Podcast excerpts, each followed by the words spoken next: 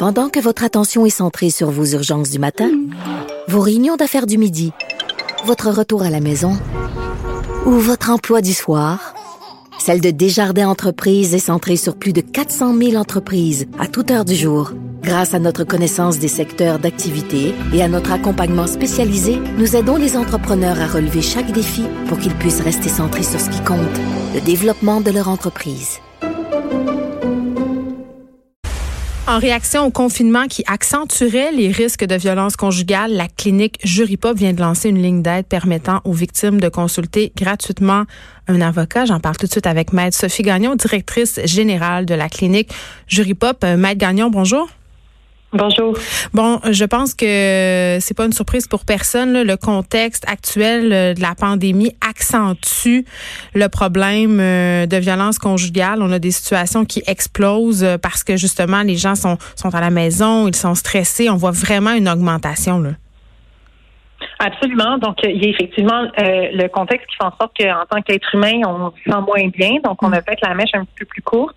Euh, mais il faut aussi euh, prendre en compte les, l'impact des mesures de confinement. Il faut savoir que l'isolement, ben, c'est une des stratégies les plus utilisées par les agresseurs en matière de violence conjugale. Donc, vraiment de séparer euh, le conjoint, la conjointe et les enfants du, euh, euh, du, du filet de soutien auquel ils ont accès à Euh, puis on s'entend que c'est rendu beaucoup plus facile en raison du fait que nous sommes tous confinés à la maison. Euh, donc, comme vous le mentionnez, là, il y a les, les, les appels à l'aide ont vraiment bondi, là, puis pas juste au Québec, partout en, à travers le monde. Là. Et là, vous avez décidé de lancer cette euh, ligne d'aide. Qu'est-ce que qu'est-ce que ça va être? Quel genre de quel type de service on va pouvoir euh, avoir euh, si on signale ce numéro-là? Je pense qu'on peut parler à, à des avocats. Voilà, à des avocats en droit de la famille. Donc, euh, Juripop, nous, on est euh, un organisme à but non lucratif. On est des avocats, des avocates à la base. Puis, comme tout le monde, ben, on lisait les nouvelles. Puis, quand on a constaté, euh, les, quand on a pris connaissance des statistiques en matière de violence conjugale, on a pris le téléphone et on a appelé des organismes qui œuvrent en, pr- en première ligne auprès des victimes de violences conjugales pour leur demander ce qu'on pouvait faire pour euh, mm. euh, pour être utile. Et puis, ce qui est ressorti, c'est vraiment des besoins en matière familiale. Il faut savoir qu'à la base, euh, violence conjugale, droit de la famille, ça fait pas bon ménage. Euh, on continue de voir encore aujourd'hui des jugements qui concluent d'un côté à de la violence conjugale, mais qui de l'autre vont ordonner des gardes partagées. Mmh. Alors déjà à la base, euh, de devoir euh, échanger des enfants avec un ancien conjoint violent, euh, c'est pas l'idéal. Mais là, quand euh, la, il y a le, un contexte de pandémie en arrière de ça, ça fait en sorte que les, les questions, ça complexifie davantage ces, enje- ces enjeux. Alors nous offrons par téléphone euh, des, euh, des des consultations gratuites avec des avocats, des avocates en droit de la famille pour les victimes de violences conjugales. J'ai une première question qui me vient tout de suite quand vous me parlez euh, de cette fameuse ligne-là. Je me dis, euh, si on est une victime de violence conjugale et qu'on est confiné avec euh, notre agresseur, un homme violent, euh, c'est pas un peu compliqué de pouvoir passer un appel comme celui-là, je veux dire d'appeler une ligne d'aide sans qu'il s'en rende compte? Ah, absolument. Puis c'est, c'est entre autres pour ça que la, la situation est d'autant plus précaire. Hein. C'est parce ben que oui. euh, y a, y a, on a accès à moins de moments seuls. Euh, alors, ce qu'on recommande, ce que les organismes de première ligne recommandent, c'est de profiter des moments de sortie. Euh, pour la fameuse marche, là.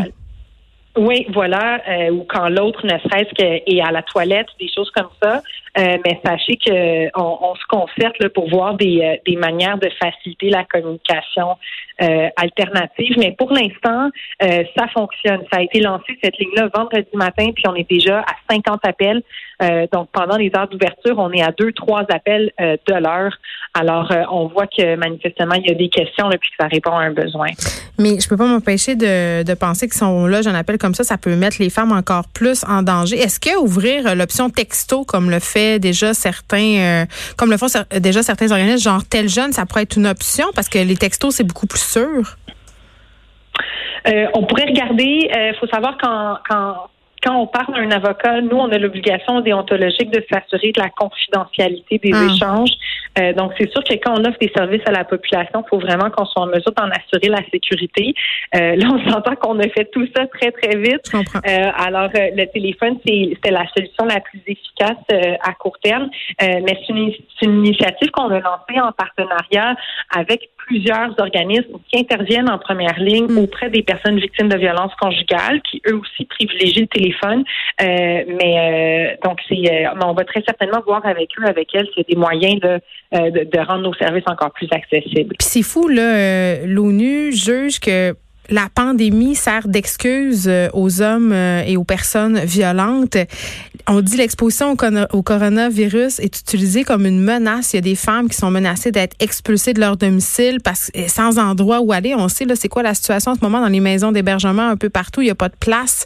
Donc les, les policiers, le, le système de justice est submergé. Donc vraiment, il y, a, il y a des personnes qui se servent de la covid dix-neuf comme d'une menace pour convaincre euh, les personnes qui sont sur leur emprise de rester là, de rester dans cet enfer-là de la violence conjugale?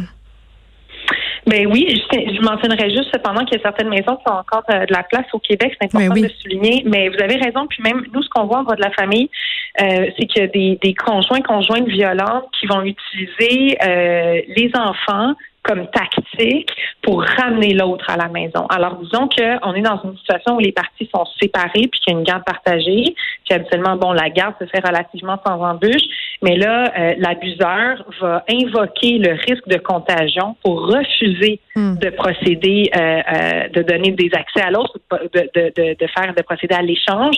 Euh, donc, on reçoit des appels euh, de, de, de victimes de violences conjugales qui me disent, ben là, si je veux voir mes enfants, je n'ai pas d'autre choix que de retourner mmh. chez moi. Donc ça, c'est un facteur de vulnérabilité. Puis aussi, en plus, il y a des gens qui perdent leurs emplois. Alors, le fait de payer un loyer seul, ben pour certaines, pour certains, ça devient encore plus difficile.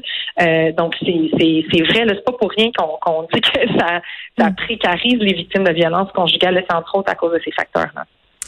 On rappelle que la ligne téléphonique est fonctionnelle du lundi au jeudi de neuf à vingt et une heures, le vendredi neuf à seize et les samedis et dimanches de treize à dix-neuf heures. Je donne le numéro un huit quatre quatre trois un deux neuf zéro zéro neuf. Donc, si vous avez besoin de parler à un avocat, si vous êtes victime de violences conjugales, vous pouvez téléphoner à cette ligne de Juripop. Maître Sophie Gagnon, merci beaucoup de nous avoir parlé, directrice générale de la clinique Juripop. Je veux faire un, un petit suivi d'une histoire qu'on a couverte vendredi. On a parlé à une préposée aux bénéficiaires euh, dont le, le service de garde a été fermé. Le service de garde de, de cette femme-là et de son conjoint qui travaille lui aussi dans les services essentiels a été fermé in extremis pendant la journée. C'est-à-dire qu'on a appelé les parents au travail pour leur dire « Vous êtes obligés de venir chercher votre enfant » parce que le mari euh, d'une éducatrice avait testé positif à la covid dix-neuf et que celle-ci s'était présentée malgré tout au travail. Donc, on essaie depuis ce temps d'avoir des informations sur l'état de santé de la dite éducatrice. Euh, Marie Sarléa, qui nous a parlé vendredi, donc cette préposée aux bénéficiaires, a appelé à l'Agence de la santé publique pour savoir si le résultat du test de cette éducatrice-là était positif. Évidemment, pour des raisons de confidentialité, on refuse de lui donner cette information. Par contre, euh, ces enfants sont encore confinés. Tous les enfants qui fréquentaient cette garderie-là euh, doivent être confinés pour une période de quatorze jours et on essaie là en fait de comprendre le raisonnement étant donné que c'est totalement inutile de forcer la fermeture d'une garderie, le confinement des enfants, donc d'empêcher des parents d'aller gagner leur vie, des parents qui, je le rappelle, travaillent dans les services essentiels. Ce sont majoritairement des parents qui œuvrent dans le domaine de la santé. Euh, je comprends qu'au niveau de la santé publique, on ne veut pas révéler le, le résultat de ce test-là, mais si le test s'avère négatif, tous ces enfants-là peuvent retourner euh, au travail. Donc, c'est quand même assez aberrant qu'on n'aille pas de l'avant avec plus d'informations par rapport à cette situation-là qui touche un service de garde.